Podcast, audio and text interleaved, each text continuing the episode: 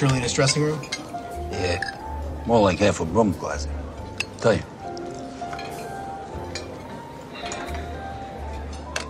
Six years ago, in 1956, Nat King Cole was invited to perform at the Municipal Auditorium here in Birmingham. Mr. Cole was the first Negro asked to play at a white establishment in the city. As soon as he started playing, a group of men attacked him for playing white people's music. They pull him off stage and beat him badly. You asked me once why Dr. Shirley does this. I tell you, because genius is not enough. It takes courage to change people's hearts.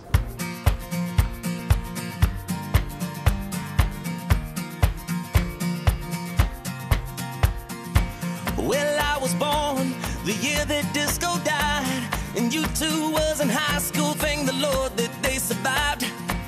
Got my first taste on a cigarette 45. And since that kiss, I rocked all day and partied every night. We still argue about who's better, Elton John or Billy Joel. We still wonder if Kurt really wrote the song she's singing. Oh, no, we'll never stop believing it's the journey of our lives. So won't you help me pour some sugar on these memories tonight? Singing, Long live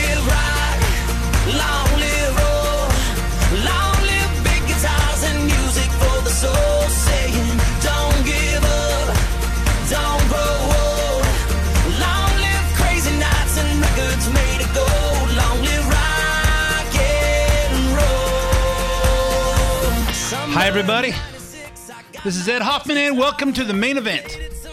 Opened up with that uh, that clip from the movie The Green Book, which was uh, 2018, uh, 2018 about a, a concert pianist, a, a Dr. Donald Shirley, uh, a, a black man who was a, piano virtuoso, uh, who decided to go on a tour into the deep South uh, Alabama, Mississippi, Kentucky, and uh, and uh, this guy Tony Vallelonga, Tony Lip, who uh, who drove him, a white guy, who drove him uh, through there to help him stay out of trouble and to uh, be his chauffeur as well, and the and their and their friendship, and I'm watching it the other night. I've watched it about I don't know twenty eight thousand times. It's just one of those movies you can watch over and over, and uh, it's uh, it's entertaining and it's funny and it's inspirational and it's uh, it's just it's just a great movie.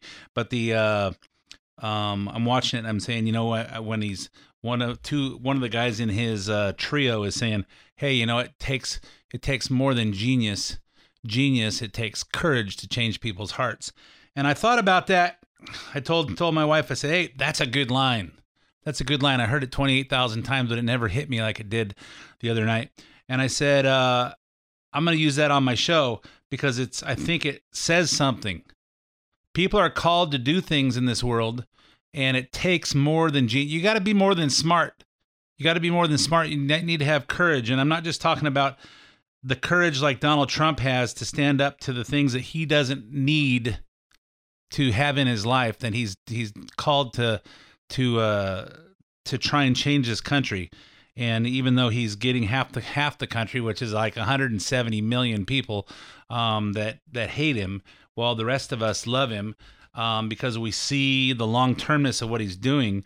But it takes courage to change people's lives to change people's hearts. And that's even if you're even if you're a uh even if I I I have a guy who's uh who I talked to about who's who uh, his company shut down and he's been out of work for uh, a month or so. I talked to him one of my clients and I said and I and I and I brought him in to talk to him about being a uh, uh, coming in and learning to do the loan business and uh, and he says, well, if I have if he goes, I'm interested. We'll see. I'm doing some soul search and see if I have the guts to try it. And uh, and it takes courage to do it, make a career change. It takes courage to to to go out on a limb to change your life. And most people don't have that. But everybody can. You know, this country, this country, everyone, you know, everybody's equal under the law. Everybody has equal opportunity, but not everybody. You're not you're not guaranteed to have equal results. and it takes courage to do that. And I said this this uh, I said last week this year is going to be the year of that I'm going to be pushing people pushing people to see reality of of this life that everybody's not entitled to have free health care. You know, we should have that we should have that as a basic service and but everybody's not, you know, unless unless doctors are required if people are required to do 20 years of uh of schooling and uh and incur all that debt and they're not entitled to get paid, then everybody shouldn't be entitled to that uh, and have it for free. Everybody shouldn't be entitled to free college. Everybody's not entitled to have a living wage. Everybody's not entitled, you know, it's equal opportunity. If you want to live nicer than me, you have to work harder than me. You have to be smarter than me and you have to have the courage to to go after your dream. You know, a lot of people I see a lot of people say, "Hey, you know what? Uh, commission sales, it's just so scary. I'm afraid. I'm afraid that what happens if if I come up short. You know what? That's the courage you need. Believe in yourself because when you're when you're on full commission or if you're self-employed and you have no one to rely on but yourself to make things happen, it's up to you. And if you have the courage to re- to to rely on yourself and your own abilities and uh, and your faith in God and whatever your whatever you uh, you know what whatever God has has has has guided you to do or what it's put in your life. Um, if if you don't have the courage to do it, then don't complain. Then don't complain about where you are in life. And uh, anyway, I'm gonna I'm gonna try I'm gonna be pushing that all year.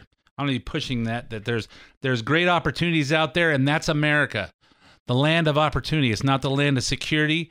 Whenever you seek security, you're you're looking for a floor. Hey, the guaranteed minimum, but with with every floor comes a ceiling. So if you want to have a if you want to have a floor that guarantees that you can't fail, then you get a ceiling, which means there's a guarantee you can't succeed any farther than this. So land of opportunity, folks, and we need to teach that to our kids, and we need to teach that to our kids' kids. And if you don't have the courage to bring it up and talk about it, at Thanksgiving dinner, at Christmas dinner, at with your kids and with your uh, with uh, young people that you know, then those guys are doomed. Those guys are doomed, and America's doomed. So anyway, that's my that's my uh, that is my uh, my soapbox for this year that I'm going to be pushing people to. Hey, be all you can be, be all you can be. Do you know? Spread your wings and go go for it if you wanna if you wanna uh, you either fly with soar with the eagles or uh, or what's the what's the other thing? Soar with the eagles or something with the peck with the pigeons or something. Anyway, so hey, if you can't if you can't run with the big dog, stay on the porch. But staying on the porch, you don't get to eat as good as running with big dog. So anyway, uh, I also open up with that that uh, song uh, "Long Live Rock and Roll." this week this week was the birthday. January 8th was uh would have been the 85th birthday for elvis presley and it would have been the 73rd birthday for david bowie. And i'm thinking i'm going to use a song uh, i'll use an elvis song at the beginning of the show and i'll use a david bowie at the beginning of the second half. And then i thought you know what? Uh, chris daughtry did that song long live rock and roll and he mentions all these people and you know what uh I love that song. I love that song, and uh, you know, uh, Elvis Presley was a great. And I thought about that also because as uh, as I'm going to talk about, as some of the people on uh, on the news were talking about when we uh, when we killed uh, some of the guys on CNN talking about Qasem Soleimani, the the general that Iranian general that we killed. Um, that he was he was like Martin Luther King or Elvis Presley or Princess Diana. Oh, gag me with a spoon. You know what? Uh, but anyway, anyway, I go. Uh, I uh, I I move on to the to what I'm here to talk about today. Hey, I'm going to talk about everything that went on this week and kind of give you my my input on it or my my perspective on it. And uh, you know, everyone has a has a, is entitled to their opinion, and I all you guys that listen are entitled to mine. So anyway, uh, before I go on, let me let me introduce myself. My name is Ed Hoffman with Summit Funding.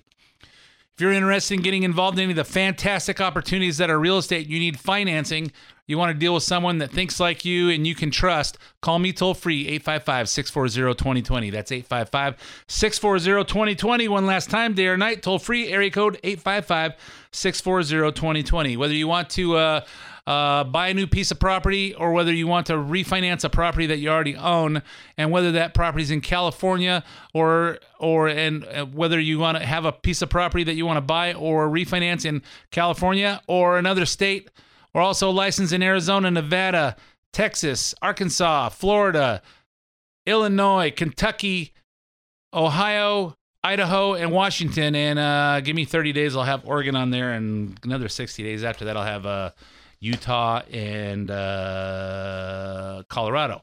So anyway, if uh, if you're thinking about if you're thinking about moving or you have a vacation home or something out there, you need a you need financing 855-640-2020. If you want to talk about this stuff but you don't want to talk on the phone, you want to get some information the uh, the 2020 way, uh, log on to edhoffman.net, click on the Summit Funding logo. That'll take you to my lending page. Put in as much information as you want me to have. Tell me how much information you want back, and you'll hear back from myself or one of my teammates, uh, Eric Marquez, Cody Bradbury, Aaron Fredericks, or Brian Goodman, and we will help you find the missing pieces to your real estate financing puzzle. Um, if you want anything repeated, you can get the podcast on edhoffman.net. Click on the podcast page, and you can hear this this show as well as as well as several past shows. You can also get the podcast on iTunes or SoundCloud, and you can uh, go on iTunes and you can uh, actually subscribe for free. Have it download to your uh, your uh, computer or your iPhone or your iPad or your iWatch or your uh, your mini pad, your maxi pad, your puppy pad, uh, anything else that you anything else. It also works on uh, on uh, what do they call those things? Droids. Droids. You don't have to have an iPhone. You can have on any kind of a any kind of a smartphone uh, or computer. Any of that stuff. Anything. I'm sure there's more places you can get podcasts than uh, just on phones and uh, and Apple stuff and computers, but I don't know them all yet. Um, if you uh, want to follow me on Twitter, it's at Ed Hoffman, where I uh, tweet about current events all week long. And the Facebook page for the show is facebook.com slash the main event, Ed Hoffman. Um, okay, and if you have comments that you want to send on the show, my email for the show is uh, ed at edhoffman.net. Okay, so anyway, let's talk about what's going on. Uh, one week after the United States killed Iranian general and terror leader Qasem Soleimani, the conflict with Iran has subsided, proving that as Iran responded to Soleimani's killing with a missile strike against bases used by U.S. troops in Iraq, liberal media was needlessly scared, was needlessly scaring the American people for two days with rhetoric like this. Uh, this very dangerous moment uh, because of Donald Trump's impulses. These kinds of world changing and historic calamities. We're at the early stages of a hot war. It is a monumental moment. This is exactly what uh, many foreign policy and national security analysts feared here in Washington. This could have a, uh, a very significant effect. We may be on a road uh, to a very different Middle East uh, come come sunrise. You know, people were speculating about whether we're going to war with Iran. I think we've been at war with Iran since 1979. 1979, when they decided to storm our uh, embassy in Tehran and take 440 or uh, take 50 uh, uh, uh, hostages and hold them for 444 days while our president, our Democrat president, Jimmy Carter was playing with his peanuts and not knowing what to do.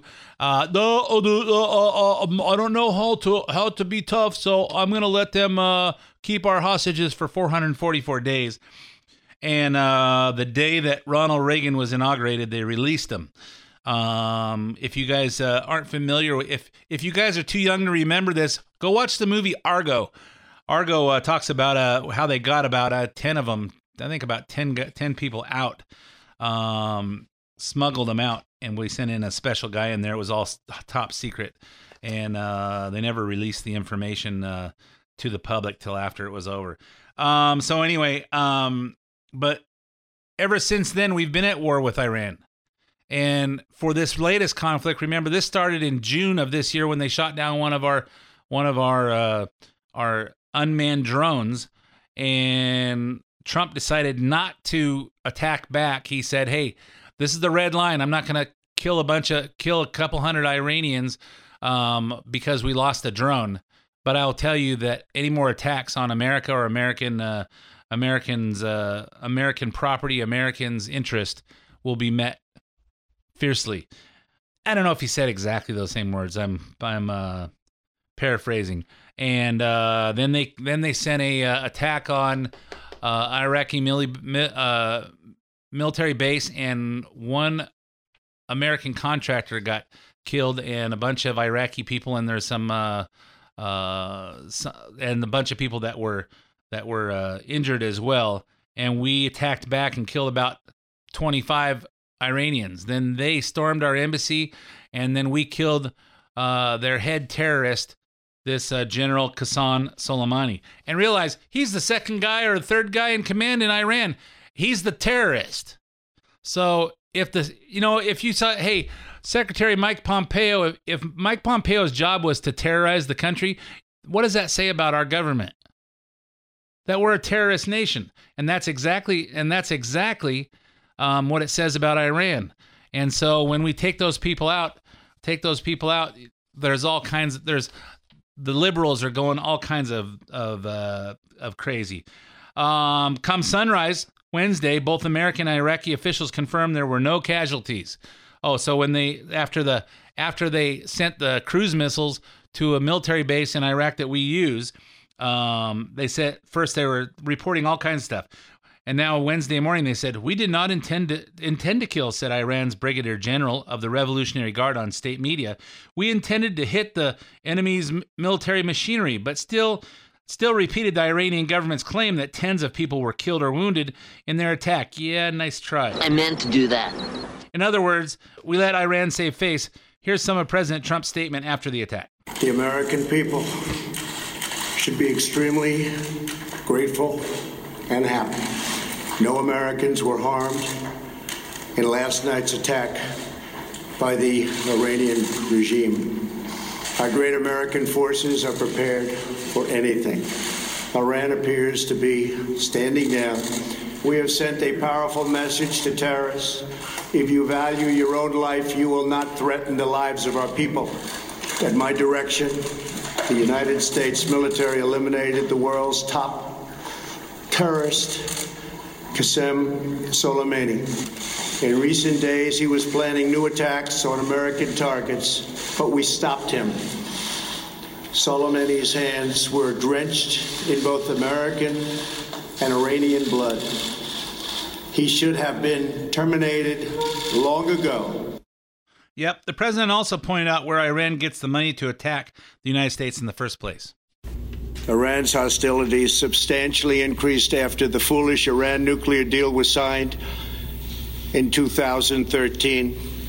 And they were given $150 billion, not to mention $1.8 billion in cash.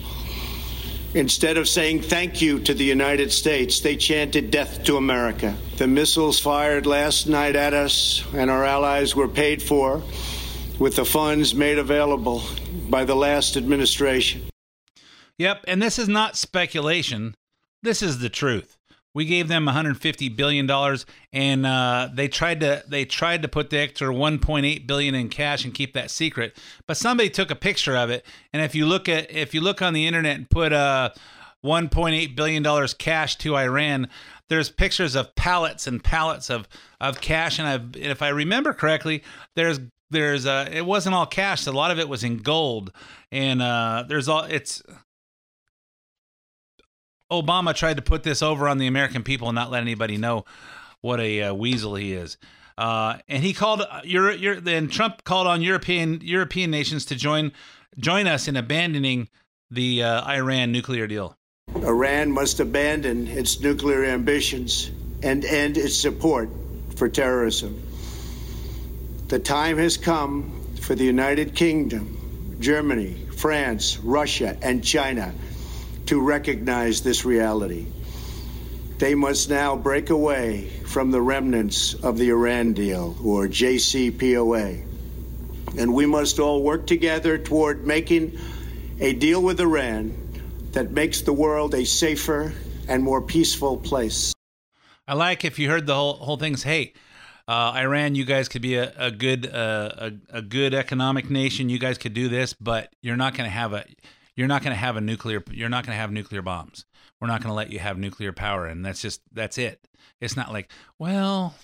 We're going to let you do this and do that. And if you promise not to do this, and then in 20 years, you can get right back at it and kick it down the, kick the can down the road and just, hey, if you're going to build nuclear bombs, just don't let anybody see it. We want people to think we're being strong when we're really being a bunch of weasels. Um, and that's that was the Obama administration and John Kerry. But dis- but despite encouraging other countries to help us create peace, CNN remained determined to convince America that their president is a warmonger. That's why they had this woman as a guest, uh, Masoumeh Ebtekar, who is currently the vice president of Iran for Women and Family Affairs, because in Iran, women can't even have the same president as men. The American government, the American president, made a serious miscalculation. They made a serious mistake uh, by assassinating, uh, by taking this terrorist action against uh, Commander Soleimani. And uh, I'm sure that they regret what they've done. Yeah, maybe not. I don't regret it. It's like, hey, maybe we still regret killing Osama bin Laden or uh, or uh, what's his face in uh, in Iran, uh, Saddam Hussein. Maybe we regret that. I don't think so. But it makes them sound tough when they say, "I'm sure they regret making this mistake."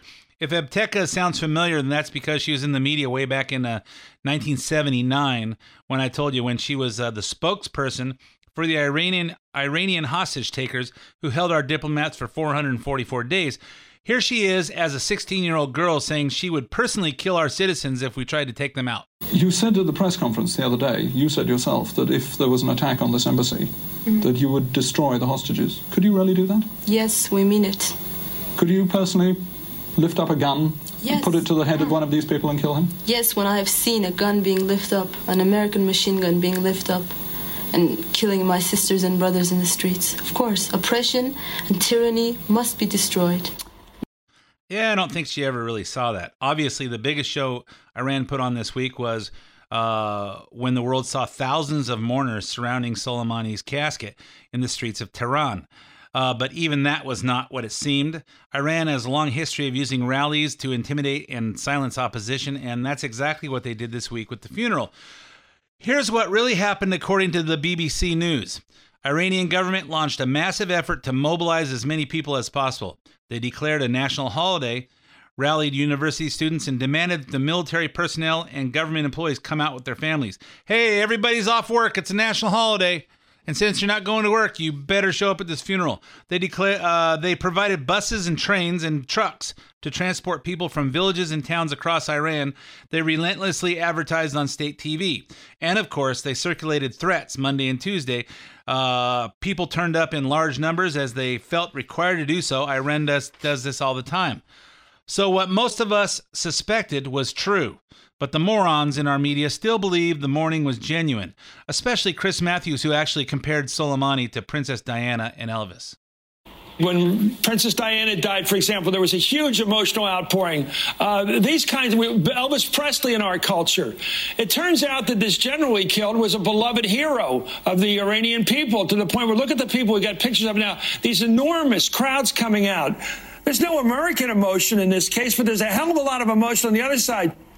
Yeah, that's what they want you to think anyway. But then there's New York Times reporter uh, Michael Barbaro, who compared Soleimani, a terrorist who killed hundreds of U.S. soldiers with IEDs, to Martin Luther King. What you're describing feels like the kind of unified national outpouring that is reserved for a small handful of figures in any country, right? I mean, a beloved president, a civil rights leader like Martin Luther King. Yeah, just like it. And yes, someone in the media managed to invent an impo- invisible connection to Russia. That someone was Morning Joe Scarborough. It would be hard to believe that Donald Trump would launch attacks into Iran without speaking first to Vladimir Putin. This would obviously lie at the heart of Vladimir Putin's interests since Iran has long been seen by Putin as a client state of Russia. Yeah, I don't know why uh, why uh, they keep Morning Joe on TV because he's obviously a moron. Hey, anyway, I'm out of time for this uh, first half of the main event. Stay tuned for five minutes of uh, weather, commercial, traffic, and sports. And I'll be right back with part two of the main event. Don't go away. We still argue about who's better, the Beatles or the Stones. They're forever 27, Jimmy Jones,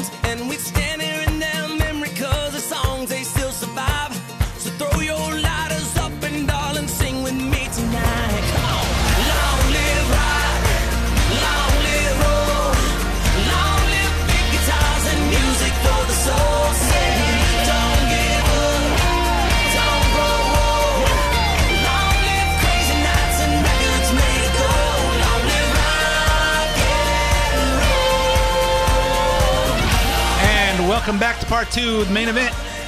My name's Ed Hoffman with Summit Funding. I don't talk a lot about mortgages and financing and real estate on the radio because uh, I think if you're not in the market, it just gets boring to you. But uh, but if you are in the market to uh, buy or refinance or get a reverse mortgage, um, I will tell you we're getting so many calls on reverse mortgages right now because I guess uh, there's so many of us baby boomers that are getting to that age. If you're over 62 and you have equity in your house and you have more uh, and you have more time left in your life than you have money and you want to figure out how to how to even that out, call me toll free at 855-640-2020, 855-640-2020 or go to edhoffman.net, click on the Summit Funding logo and we can do it over the computer. Um whether you want to refinance or even if you don't want to do reverse mortgage if you want to buy a house one of your kids wants to buy a house so you can get them off your couch. They've been there since since 2008 when they lost their first house and now it's time it's 12 years later it's about time you guys got off our couch. Go buy a house of your own. Uh rates are great. It's a great time. It's a great time in uh in real estate. It's a great time in uh, mortgage financing. And uh, it's a great time. It's a great time for you guys to uh, put yourself in a better financial position. Anyway, 855-640-2020 edhoffman.net. Click on Summit Funding logo. So anyway, uh, we were talking about all the all the propaganda going out there about what's going on between the United States and Iran. We ended with uh, Joe Scarborough, uh, him and uh, Mika, his uh, his wife on there. I, I just I you know I MSNBC, CNN, those guys have gone so far to the dark side of of uh, reporting about what's going on. It's just it's just amazing to me. And at some point, we all have to start having some enlightenment and uh, and paying attention to what's going on and being real. And uh, I remember uh, I remember a guy named uh, Loud Esmond that used to be on the on this radio station. Um, I think his name was really Lou Desmond, but uh, he was he was a big Joe Scarborough fan. No wonder he's gone. So anyway, that's just me. I could be wrong. So anyway, let's talk about uh, in the wake of the conflict with Iran. Liberals on Twitter were expressing their moral superiority by making hashtag I voted for Hillary Clinton trend all week long. Like it's cool to say, hey, I didn't vote for Trump. I voted for Hillary Clinton. That just said, why don't you just put a hashtag I'm an idiot? Hashtag I'm a moron. Hashtag uh, I, I, I, I used to have brains, but then I voted for Hillary. I don't know. So, uh, including including Hillary herself, who tweeted a GIF of herself as first lady back in uh, 1990s. I don't think even know if she was first lady yet, but uh, they have this GIF of her saying "Good morning" with a hashtag. Well, good morning. Remember what I used to look like when I was in high school? Amazing. Just one big problem. The first time she ran for president, Hillary Clinton also had an aggressive Iran strategy that included the possibility of a major attack. In fact, so I think she said it was an obliterating strategy. If Iran were to launch a nuclear attack on Israel, what would our response be? And I want the Iranians to know that if I'm the president, we will attack Iran. Whatever stage of development they might be in their nuclear weapons program in the next 10 years, during which they might foolishly consider launching an attack on Israel, we would be able to totally obliterate them. Yeah, uh, do we need to wait for a nuclear attack, or is it? Do you think it'd be better if we just uh, move before it gets to that? Uh, Americans, which makes you feel more comfortable? We're going to wait till they drop a nuclear bomb and then we're going to kill them, or if we know what their intentions are and we see where they're going, and we don't have to wait for them to melt down, you know, a couple of million people. Let's just see when they kill a few people and uh, and and tell us what their intentions are that we move.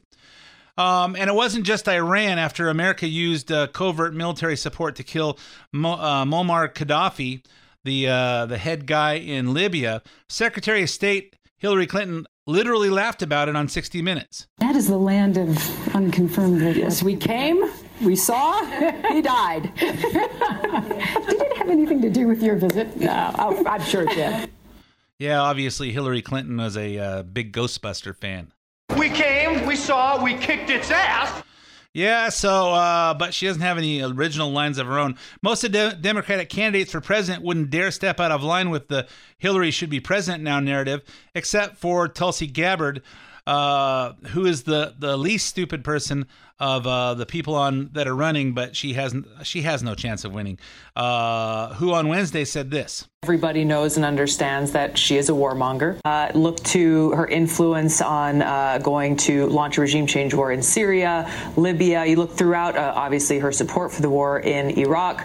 Uh, throughout her history, her track record is well known. And I think this is why a lot of people uh, back in 2016 in the general election decided that they would vote for Trump because of what he was saying on the campaign trail about ending stupid wars and bringing our troops home. Yeah, but Trump has taken a stand with strength, and then he then he says hey, he obviously sent a message to not just to Iran, but to Syria and Libya and North Korea and everybody else who might think about sending over a bomb or some uh, or some uh, some suicide bombers or to make any kind of attack. Uh, you know, on we're going to take the Americans out two or three or twenty at a time. I think he sent a message to them all that we're not screwing around. Well, so when he says, "Hey, if Iran wants to go to war, we're going to end it very quickly," I think uh, I think they know he's serious now.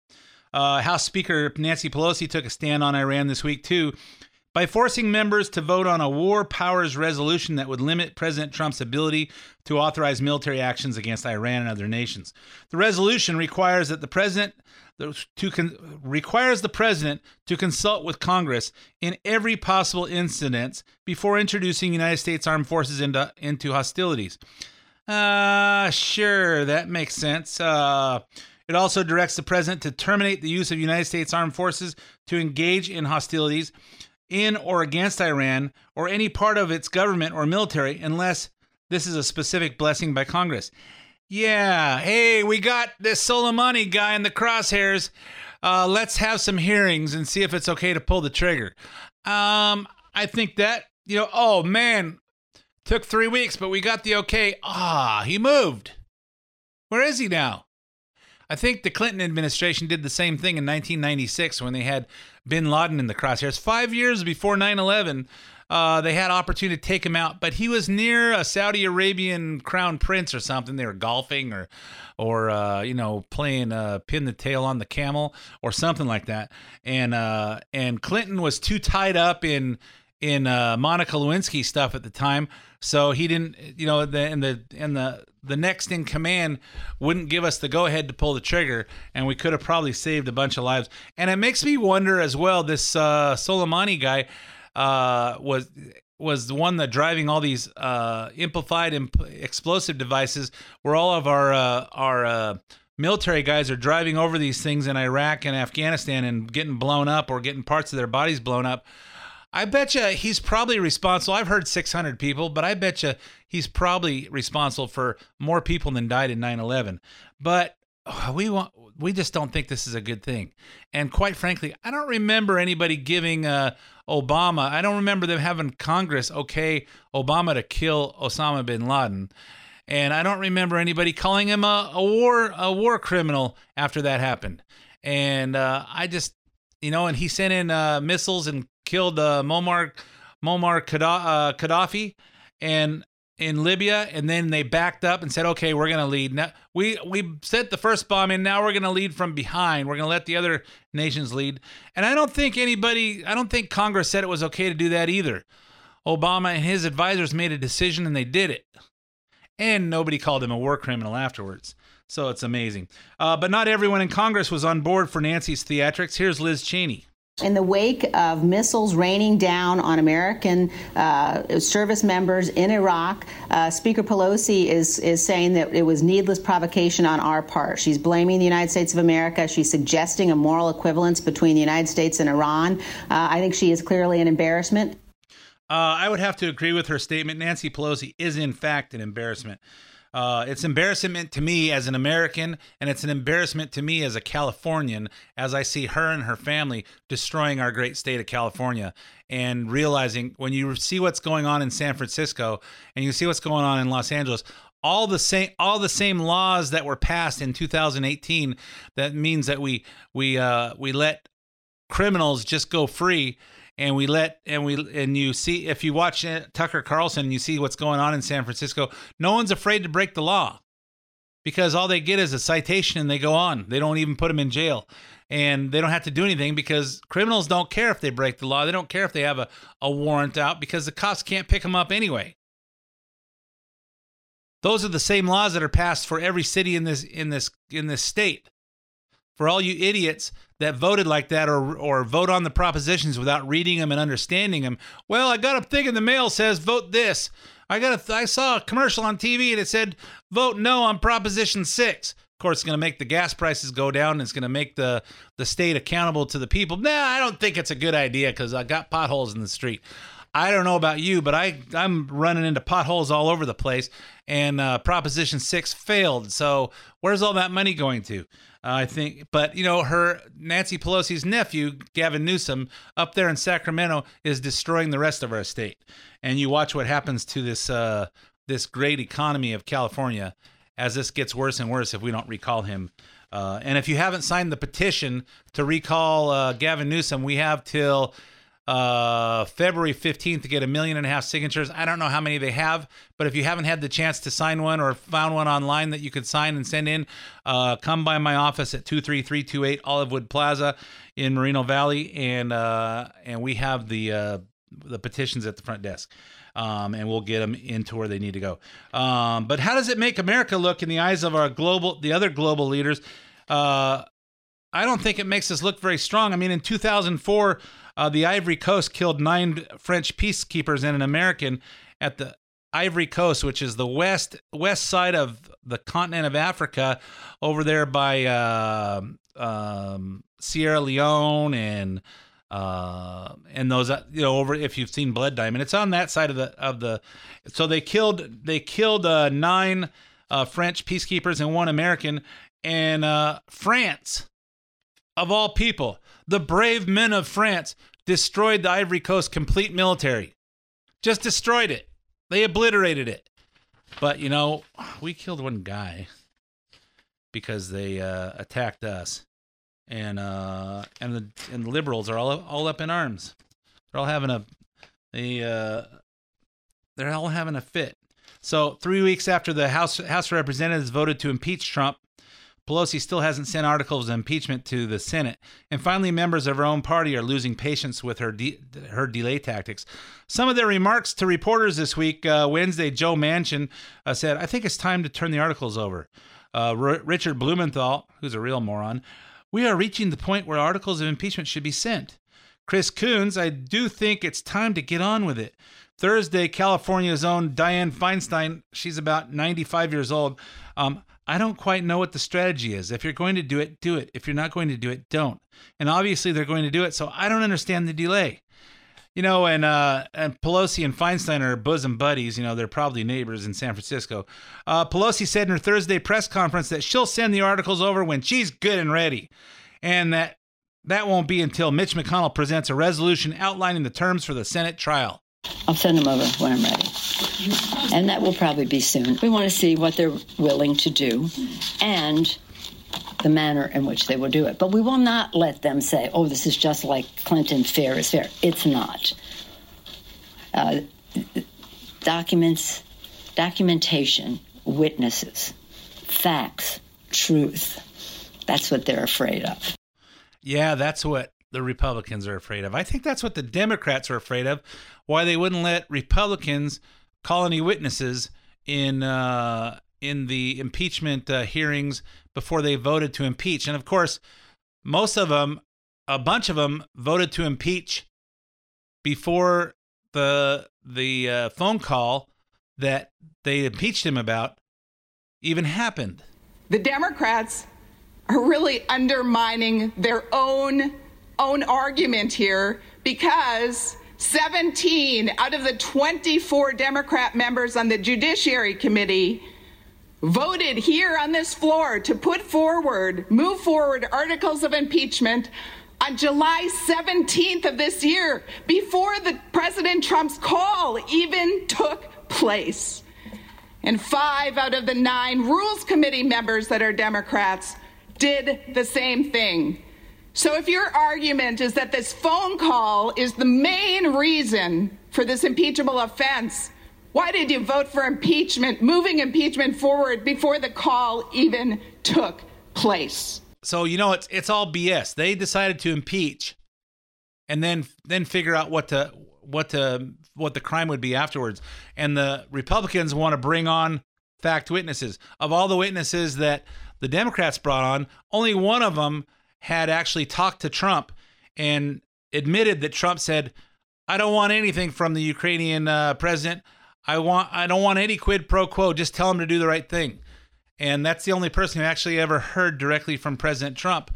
And the rest of them were just uh, Trump haters that wanted to talk about uh, philosophy and stuff like that. So I don't know. I don't know. Maybe uh, I think Nancy Pelosi's putting on a putting on a show. I think Nancy Pelosi probably lost control of her uh, of her uh, her party and got pushed into impeachment when she knows there was nothing there, and now she's afraid that if they push over the Senate, it's going to make everybody look bad. It's going to make uh, it's not only going to make them look like idiots, but they're probably going to bring on the the Republicans are going to bring on witnesses that are going to open up open up all kinds of other stuff that they don't want anybody to know. They don't want anybody to know why people are spending billions of dollars to get a four hundred thousand dollar a year job. They don't want to know. They don't. They don't want anybody to know how how you come work uh, work in Congress for years and years and years and uh, make 172,000 and of course years and years and years ago it was much less than that but you're making 10,000 to 14 15,000 dollars a month um and somehow you come out and I'll tell you that 10,000 a month means 5,000 a month take home.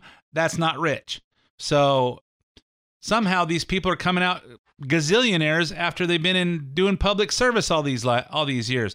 Because there's because what they want to be in in in uh, Congress for is to have access to that big pot of cash called taxpayer funds. So the the budget, the federal budget never has to balance. We just spend money as we need it. And if the Congress people say, "Hey, I need to hire my girlfriend and pay her $160,000 a year to be my uh, chief of staff," which means uh, my chief of staff means uh, she does stuff something underneath the desk for me, and then I'm going to hire uh, my da- her daughter to go in my, this other office over here and pay that pay her hundred thousand dollars a year. That's us taxpayers paying all that stuff. No wonder people want to run for Congress. They want to run for Senate. They want to be in there. No wonder they spend so much money to get a job that doesn't doesn't pay that great. And they don't care if they're doing anything. They just all they care about is they don't care if they're making a difference for our country. They really only care that they keep their keep their job because that's their access to the money tree. And uh, quite frankly, as a taxpayer, that enrages me. That enrages me, and it and it and it angers me that more people aren't mad. trying to keep my uh, trying to keep my language to where it, says I'm oh that we're okay. So remember, uh, let's not forget that Adam Schiff based his entire impeachment case on Trump's conversation with the Ukrainian president about Hunter Biden, Joe Biden's 50 year old man baby. So, uh, so let's talk about Hunter Biden and his man baby, man baby, uh, or Joe Biden's man baby. Let's talk about Hunter Biden, the 50 year old, 50 year old little adolescent. Uh, the paternity results are in, and Hunter Biden, you are the father. So uh, could use a Jerry Springer or a Maury Povich or a reference there for all those you are the father paternity things they do DNA. An Arkansas judge ruled Tuesday that Hunter Biden is the biological and legal father of a child he fathered with a stripper last year. Citing the results of the DNA test, the judge shut down Hunter's prior denials of paternity in an eight month court, court battle. In the filings, 29 year old London Alexis Roberts told the court that Hunter Biden had no involvement in the child's life since birth, never interacted with the child, and could not identify the child out of a photo lineup. The judge ruled that Biden shall have visitation with the child as agreed between the parties. Uh, somehow that doesn't really make sense to me, but uh, but that's the courts. Also complicating matters for Hunter. Just weeks after the lawsuit was filed, he abruptly married another woman, South African filmmaker Melissa Cohen, who is now visibly pregnant herself. They're currently living in a three and a half uh, million dollar house in Hollywood Hills. That if you uh, watch Twitter, uh, Ann Coulter, uh, Ann Coulter uh, blasted out a tweet saying that, hey, Hunter Biden just got into a, I think she said it was two and a half million dollar mansion. Well, it's not a mansion; it's just a house in Hollywood Hills. Um, for for fourteen thousand dollars. How do you buy a house like that? It was listed for rent, so I'm assuming that it was listed for fourteen thousand dollars a month, which probably isn't unreasonable for that area. When when Scott was here a few weeks ago, as well as I I mentioned this uh, several months ago, um, get we talked about this stuff on uh, Hunter Biden that how he got discharged from the Navy for smoking crack. Here's some more th- some more stuff that you may not have known about Hunter Biden. Uh, he's not just a drug dealing deadbeat dad and fake Ukrainian uh, energy expert. Uh, just three years ago, before he impregnated the stripper, uh, he married another woman and got her pregnant too. He was dating the widow of his deceased brother, Beau Biden. The romantic story goes like this First, Biden was kicked out of the house by his first wife, Kathleen. Mother of mother to his first three children in a divorce filing, Kathleen Biden said, Hunter created financial concerns for the family by spending extravagantly on his own interest, including drugs, alcohol, prostitutes, strip clubs, and gifts for women with whom he'd had sexual relationships, while leaving the family with no funds to pay legitimate bills. So after his wife kicks him to the curb, the son of the vice president of the United States then spends a week in a homeless encampment in, in Los Angeles doing crack, as I guess people do when you're a homeless person in Los Angeles. He has a gun pulled on him, gets in a fight outside a Hollywood nightclub, and a man named Baby Down took pity on him and dropped him off at a Hertz rental car office.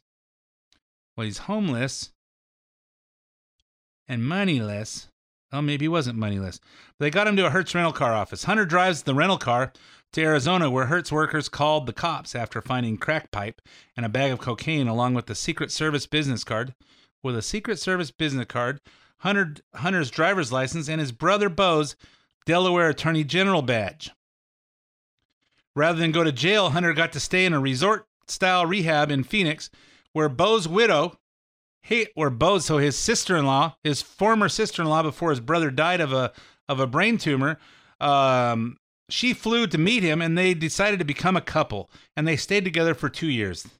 How sweet! That's just adorable.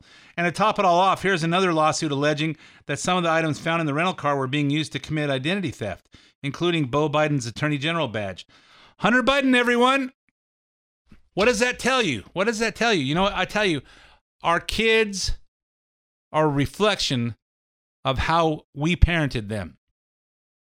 Our kids are a reflection of how good of parents we are. So if your kid is a screw up, you probably weren't the, the parent you should have been. If your kid is successful, if your kid has ethics, if their kids know better than to screw people over, if your kids care about people, then you were probably a good parent.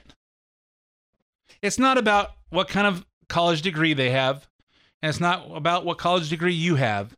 Being a good person is character. And I will tell you, I mentioned this last week that my wife Dawn is a better person than I am, and she has better character, and I'm meaner and meaner and and more vicious than her.